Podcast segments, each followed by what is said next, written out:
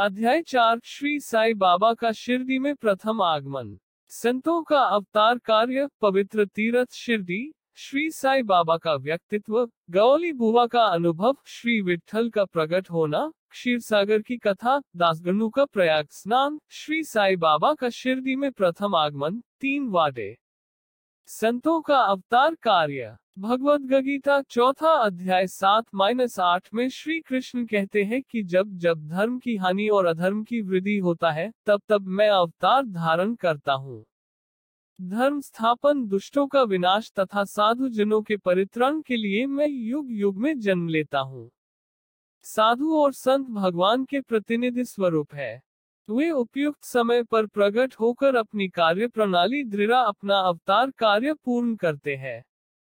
अर्थात जब ब्राह्मण क्षत्रिय और वैश्य अपने कर्तव्यों में विमुख हो जाते हैं, जब शूद्र उच्च जातियों के अधिकार छीनने लगते हैं, जब धर्म के आचार्यों का अनादर तथा निंदा होने लगती है, जब धार्मिक उपदेशों की उपेक्षा होने लगती है, जब प्रत्येक व्यक्ति सोचने लगता है कि मुझसे श्रेष्ठ विदीन दूसरा नहीं है, जब लोग निषिद्ध भोज्य पदार्थों और मदिरा आदि का सेवन करने लगते हैं जब धर्म की आड़ में निंदित कार्य होने लगते हैं, जब भिन्न भिन्न धर्मावलंबी परस्पर लड़ने लगते हैं, जब ब्राह्मण संध्यादि कर्म छोड़ देते हैं, कर्मठ पुरुषों को धार्मिक कृत्यों में अरुचि उत्पन्न हो जाती है। जब योगी ध्यानादि कर्म करना छोड़ देते हैं और जब जनसाधारण की ऐसी धारणा हो जाती है कि केवल धन, संतान और स्त्री ही सर्वस्व है तथा इस प्रकार जब लोग सत्य मार्ग से विचलित होकर अध्ययन की ओर अग्रसर होने लगते हैं, तब संत प्रकट होकर अपने उपदेशों एवं आचरण के दृढ़ धर्म की संस्थापन करते हैं। वे समुद्र की तरह हमारा उचित मार्गदर्शन करते तथा सत्य पथ पर चलने को प्रेरित करते हैं। इसी मार्ग पर अनेकों संत निवृत्तिनाथ, ज्ञानदेव, मुक्ताबाई, नामदेव, गोरा, गोनाई, एकनाथ, तुकाराम, नरहरी नरसी भाई सजन कसाई, सावंत माली और रामदास तथा कई अन्य संत सत्य मार्ग का दिग्दर्शन कराने के हेतु भिन्न भिन्न अवसरों पर प्रकट हुए और इन सब के पश्चात शिरडी में श्री साई बाबा का अवतार हुआ। पवित्र तीर्थ शिरडी अहमदनगर ज़िले में गोदावरी नदी के तट बड़े ही भाग्यशाली है, जिन पर अनेक संतों ने जन्म धारण किया और अनेकों ने वहाँ आश्रय पाया। ऐसे संतों में श्री ज्ञानेश्वर महाराज प्रमुख थे। शिरडी, अहमदनगर ज़िले के कोपर गाँव तालुका में है। गोदावरी नदी पार करने के पश्चात मार्ग सीधा शिरडी को जाता है। आठ मील चलने पर जब आर नीमगांव पहुँचेंगे तो वहाँ से शिरडी दृष्टिगोचर होने लगती है। कृष्णा नदी के तट पर अन्य तीर्थ स्थान गांगापुर, नरसिंहवय और औदुम्बर के समान ही शिरडी भी प्रसिद्ध तीर्थ है। जिस प्रकार दामाजी ने मंगलवीड़ा को पंढरपुर के समीर, समर्थ रामदास ने सज्जनगढ़ को, दत्तावतार श्री नरसिंह सरस्वती ने वाड़ी को पवित्र किया, उसी प्रकार श्री साईनाथ ने शिरडी में अवतीर्ण होकर उसे पावन बनाया। श्री साई बाबा का व्यक्तित्व श्री साई बाबा के सानिध्य से शिरडी का महत्व विशेष बढ़ गया। अब हम उनके चरित्र का अवलोकन करेंगे। उन्होंने इस भवसागर पर विजय प्राप्त कर ली थी, जिसे पार करना महान दुष्कर तथा कठिन है। शांति उनका आभूषण था तथा वे ज्ञान की साक्षात प्रतिमा थे। वैष्णव भक्त सदैव वहाँ आश्रय पाते थे। दानवीरों में वे राजा कर्ण के समान दानी थे। वे समस्त सारों के सारूप थे। एक पदार्थों से उन्हें अरुचि थी। सदा आत्मस्वरूप में निमग्न रहना ही उनके जीवन का मुख्य ध्येय था। अनित्य वस्तुओं का आकर्षण उन्हें छू भी नहीं गई थी। उनका हृदय शीशे के सदृश उज्जवल था। उनके श्रीमुख से सदैव अमृत वर्षा होती थी। अमीर और गरीब उनके लिए दोनों एक समान थे। मान अपमान की उन्हें किंचित मात्र भी चिंता न थी। वे निर्भय होकर संभाषण करते भांति भांति के लोगों से मिलजुल कर रहते, नर्तकियों का अभिनय तथा नृत्य देखते और अर्जुन कव्वालियाँ भी सुनते थे। इतना सब करते हुए भी उनकी समाधि किंचित मात्र भी भंग न होती थी। अल्लाह का नाम सदा उनके ओठों पर था। जब दुनिया जागती तो वे सोते और जब दुनिया सोती तो वे जागते थे। उनका अंतकरण प्रशांत महासागर की तरह शांत था। न उनके आश्रम का कोई निश्चय कर सकता था और न उनकी कार्य प्रणाली का अंत पा सकता था।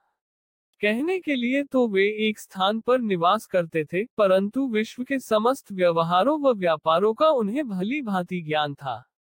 उनके दरबार का रंग ही निराला था। वे प्रतिदिन अनेक किवदंतियाँ कहते थे, परंतु उनकी अखंड शांति किंचित मात्र भी विचलित न होती थी। वे सदा मस्जिद की दीवार के सहारे बैठे रहते थे तथा प्रातः मध्याहरी और सायन की लैंडी और चावडरी की ओर वायु सोवन करने जाते तो भी सदा आत्मस्थिति ही रहते थे। स्वतः सिद्ध होकर भी वे साधकों के समान आचरण करते थे। वे विनम्र, दयालु तथा अभिमान रहित थे। उन्होंने सबको सदा सुख पहुँचाया। ऐसे थे श्री साई बाबा जिनके श्री चरणों का स्पर्श कर शिरडी पावन बन गई। उसका महत्व असाधारण हो गया। जिस प्रकार ज्ञानेश्वर ने आलंदी और एकनाथ ने पैथन का उत्थान किया, वही गति श्री साई बाबा दृढ़ शिरडी को प्राप्त हुई। शिरडी के फूल, पत्ते, कंकड़ और पत्थर भी धन्य है, जिन्हें श्री साई चरणाम्बुजों का चुंबन तथा उनकी चरण रज मस्तक पर धारण करने का सौभाग्य प्राप्त हुआ। भक्तगण को शिरडी एक दूसरा पंढरपुर जगतरातपुरी द्रिका बनारस, काशी, महाकालेश्वर तथा गोकर्ण महाबलेश्वर बन गई। श्री साई का दर्शन करना ही भक्तों का वेद मंत्र था, जिसके परिणाम स्वरूप आसक्ति घटती और आत्म दर्शन का पथ सुगम होता था। उनका श्री दर्शन ही योग साधन था और उनसे वार्तालाप करने से समस्त पाप नष्ट हो जाते थे। उनका पाद सेवन करना ही त्रिवेणी प्रयाग स्नान के समान था तथा चरणामृत पान करने मात्र से ही समस्त इच्छाओं की तृप्ति होती थी। उनकी आज्ञा हमारे लिए वेद सदृश थी। प्रसाद तथा उदी ग्रहण करने से चित्त की शुद्री होता थी। वे ही हमारे राम और कृष्ण थे, जिन्होंने हमें मुक्ति प्रदान की, वे ही हमारे पर ब्रह्मा थे। वे छंदों से परे पहते तथा कभी निराश व हताश नहीं होते थे। वे सदा आत्मस्थित चैतन्य घन तथा आनंद की मंगल मूर्ति थे। कहने को तो शिरडी उनका मुख्य केंद्र था, परंतु उनका कार्य क्षेत्र पंजाब, कलकत्ता, उत्तरी भारत, गुजरात, ढाका और कोकण तक विस्तृत था। श्री साई बाबा की कीर्ति दिन प्रतिदिन चहु और फैलने लगी और जगह जगह से उनके दर्शनार्थ आकर भक्त लाभ उठाने लगे। केवल दर्शन से ही मनुष्यों, चाहे वे शुद्री अथवा अशुद्री हृदय के हों, के चित्त को परम शांति मिल जाती थी। उन्हें उसी आनंद का अनुभव होता था, जैसा कि पंढरपुर में श्री विठल के दर्शन से होता है। यह कोई अतिशोक्ति नहीं है। दोखिए, एक भक्त ने यही अनुभव पाया है। गौली बुवा। लगभग पचानवे वर्ष के वयोवृद्धि भक्त, जिनका नाम गौली बुवा था पंडहरी के एक वारकरी थे। वे आठ मास पंढरपुर तथा चार मास आषाढ़ से कार्तिक तक गंगा तट पर निवास करते थे। सामान ढोने के लिए वे एक गधे को अपने पास रखते और एक शिष्य भी सदैव उनके साथ रहता था। वे प्रतिवर्ष वारी लेकर पंढरपुर जाते और लौटते सया श्री बाबा के दर्शनार्थ शिरडी आते थे। बाबा पर उनका अगाध प्रेम था। वे बाप की ओर एक टक निहारते और कह उठते थे कि ये तो श्री पंडरीनाथ श्री विठल के अवतार है, जो अनाथ नाथ दीन दयालु और दीनों के नाथ है। गौली बुआ श्री विठोबा के परम भक्त थे। उन्होंने अनेक बार पंडरी की यात्रा की तथा प्रत्यक्ष अनुभव किया कि श्री साई बाबा सचमुच में ही पंडरीनाथ है। विठल स्वयं प्रकट हुए। श्री साई बाबा की ईश्वर चिंतन और भजन में विशेष अभिरुचि थी। वे सदैव अल्लाह मालिक पुकारते तथा भक्तों से कीर्तन सप्ताह करवाते थे। इसे नाम सप्ताह भी कहते हैं। एक बार उन्होंने दासगणु को कीर्तन सप्ताह करने की आज्ञा दी। दासगणु ने बाबा से कहा कि आपकी आज्ञा मुझे शिरोधार्य है, परंतु इस बात का आश्वासन मिलना चाहिए कि सप्ताह के अंत में विठल भगवान अवश्य प्रकट होंगे। बाबा ने अपना हृदय स्पर्श करते हुए कहा कि विठल अवश्य प्रकट होंगे। परंतु साथ ही भक्तों में श्रद्धी व तीव्र उत्सुकता का होना भी अनिवार्य है। ठाकुर नाथ की डंकपुरी विठल की पंडरी पंचोड़ की दृढ़ यही तो है। किसी को दूर जाने की आवश्यकता नहीं है। क्या विठल कहीं बाहर से आएँगे? वे तो यही विराजमान है। जब भक्तों में प्रेम और भक्ति का स्रोत प्रवारित होगा तो विठल स्वयं ही यहाँ प्रकट हो जाएँगे। सप्ताह समाप्त होने के बाद विठल भगवान इस प्रकार प्रकट हो। काका साहेब दीक्षित सदाव की भांति स्नान करने के पश्चात जब ध्यान करने को बैठे तो उन्हें विठल के दर्शन हुए। दोपहर के समय जब वे बाबा के दर्शनार्थ मस्जिद पहुँचे तो बाबा ने उनसे पूछा, क्यों विठल पाटिल आए थे ना? क्या तुम्हें उनके दर्शन हुए? वे बहुत चंचल हैं। उनको दृढ़ता से पकड़ लो। यदि थोड़ी भी असावधानी की तो वे बचकर निकल जाएँगे। यह प्रातःकाल की घटना थी और दोपहर के समय उन्हें पुनः दर्शन हुए। उसी दिन एक चित्र बेचने वाला विठोबा के 25 माइनस तीस चित्र लेकर वहाँ बेचने को आया। यह चित्र ठीक वैसा ही था, जैसा कि काका साहेब दीक्षित को ध्यान में दर्शन हुए थे।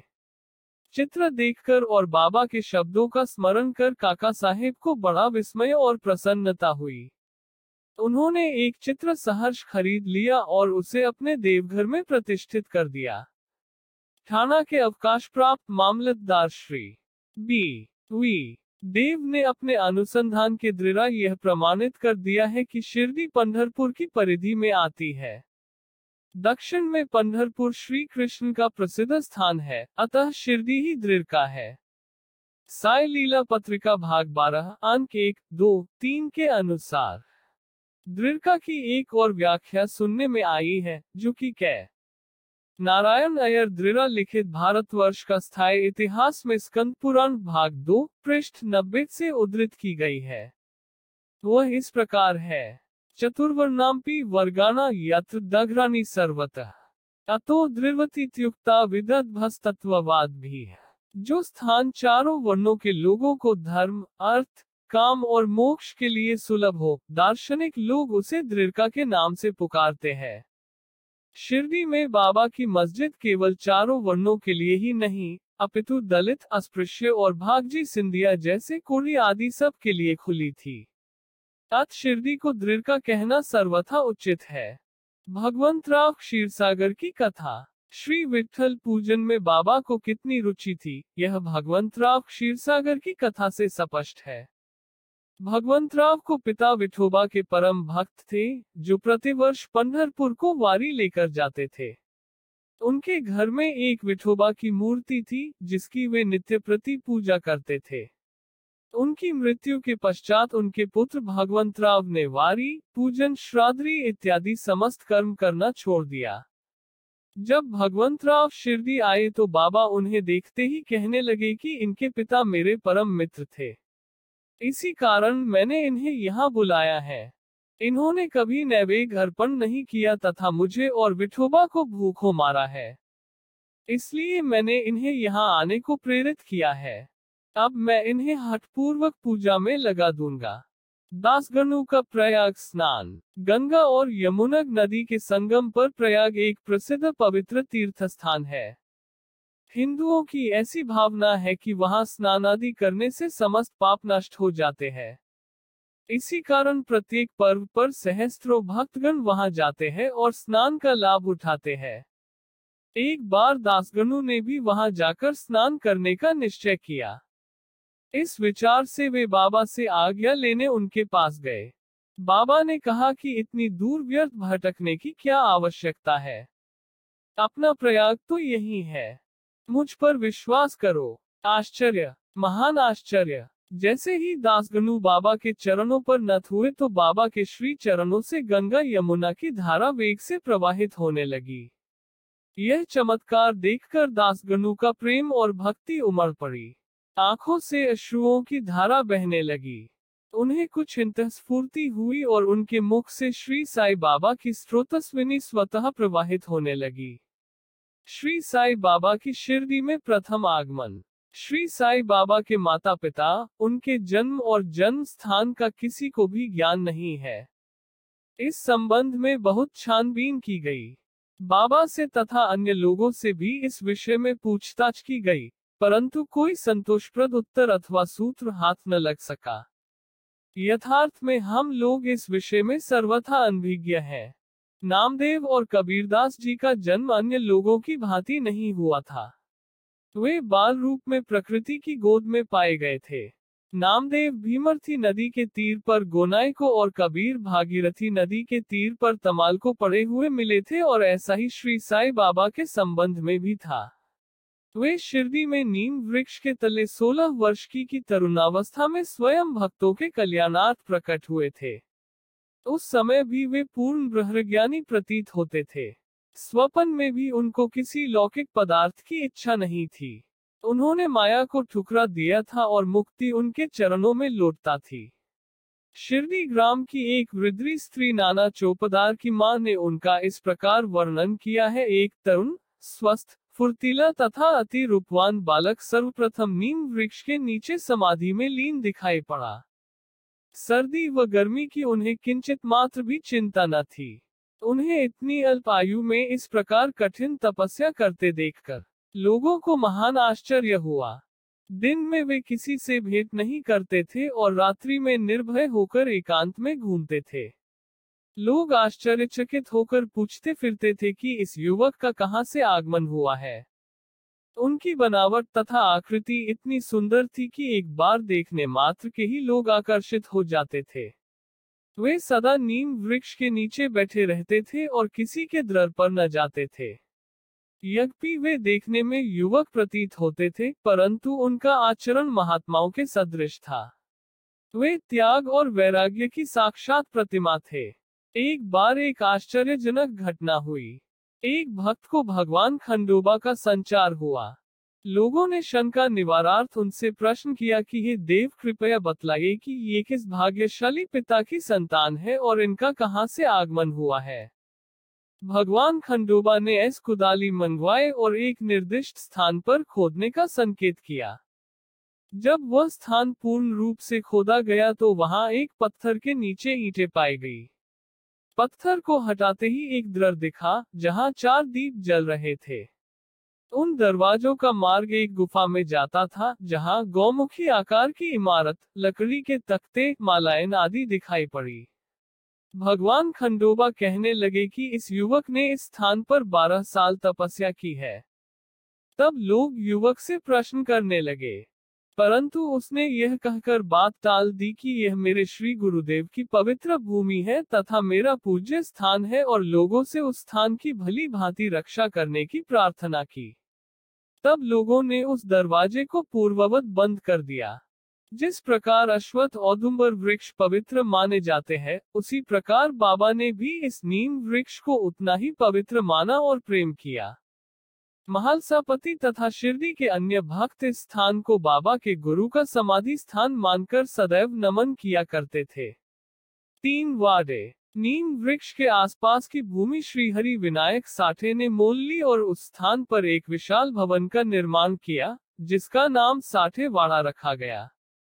बाहर से आने वाले यात्रियों के लिए वह वाड़ा ही एकमात्र विश्राम स्थान था, जहाँ सदैव भीड़ रहा करती थी। नीम वृक्ष के नीचे चारों ओर चबूतरा बांधा गया। सीढ़ियों के नीचे दक्षिण की ओर एक छोटा सा मंदिर है, जहाँ भक्त लोग चबूतरे के ऊपर उत्तराभिमुख होकर बैठते हैं। ऐसा विश्वास किया जाता है कि जो भक्त गुरुवार तथा शुक्रवार की संध्या को वहाँ धूप, अगरबत्ती आदि सुगंधित पदार्थ जलाते हैं, वे ईश कृपा से सदैव सुखी होंगे। यह वाड़ा बहुत पुराना तथा जीर्ण शीर्ण स्थिति में था तथा इसके जीर्णोद्र की नितांत आवश्यकता थी, जो संस्थान दृढ़ पूर्ण कर दी गई। कुछ समय के पश्चात एक द्वितीय वाड़े का निर्माण हुआ, जिसका नाम दीक्षित वाड़ा रखा गया। काका साहेब दीक्षित कानूनी सलाहकार सलिसिटर जब इंग्लैंड में थे, तब वहाँ उन्हें किसी दुर्घटना से पैर में चोट आ गई थी। उन्होंने अनेक उपचार किए, परंतु पैर अच्छा न हो सका। नाना साहेब चांदोरकर ने उन्हें बाबा की कृपा प्राप्त करने का परामर्श दिया। इसलिए उन्होंने सन 1909 में बाबा के दर्शन किए। उन्होंने बाबा से पैर के बदले अपने मन की पंगुता दूर करने की प्रार्थना की। बाबा के दर्शनों से उन्हें इतना सुख प्राप्त हुआ कि उन्होंने स्थायी रूप से शिरडी में रहना स्वीकार कर लिया और इसी कारण उन्होंने अपने तथा भक्तों के हेतु एक वाड़े का निर्माण कराया। इस भवन का शिलान्यास दिनांक 9 दिसंबर 1910 को किया गया। उसी दिन अन्य दो विशेष घटनाएँ घटित हुई। श्री दादा साहेब खापरदे को घर वापस लौटने की अनुमति प्राप्त हो गई और चावड़ी में रात्रि को आरती आरंभ हो गई। कुछ समय में वाड़ा संपूर्ण रूप से बन गया और रामनवमी 1911 के शुभ अवसर पर उसका यथाविधि उद्घाटन कर दिया गया। इसके बाद एक और वाड़ा मानो एक शाही भवन नागपुर के प्रसिद्ध श्रीमंत बूटी ने बनवाया। इस भवन के निर्माण में बहुत धनराशि लगाई गई। उनकी समस्त निधि सार्थक होगी क्योंकि बाबा का शरीर अब वही विश्रांति पा रहा है और फ़िलहाल वह समाधि मंदिर के नाम से विख्यात है। इस मंदिर के स्थान पर पहले एक बगीचा था, जिसमें बाबा स्वयं पौधों को सींचते और उनकी देखभाल किया करते थे। जहाँ पहले एक छोटी सी कुटी भी नहीं थी, वहाँ तीन तीन वाड़ों का निर्माण हो गया। इन सब में साठेवाड़ा पूर्व काल में बहुत ही उपयोगी था। बगीचे की कथा, वामन तात्या की सहायता से स्वयं बगीचे की देखभाल, शिरडी से श्री साई बाबा की अस्थायी अनुपस्थिति तथा चाँद पाटिल की बारात में पुनः शिरडी में लौटना। देवीदास जानकी दास और गंगागीर की संगति मोहिद्दीन तंबोली के साथ कुश्ती, मस्जिद से निवास, श्री डेंग में व अन्य भक्तों पर प्रेम तथा अन्य घटनाओं का अगतले अध्याय में वर्णन किया गया है। શ્રી સદ્રગુરુ સાંઈનાથાર્પણ મસ્તુ શુભન ભવતુ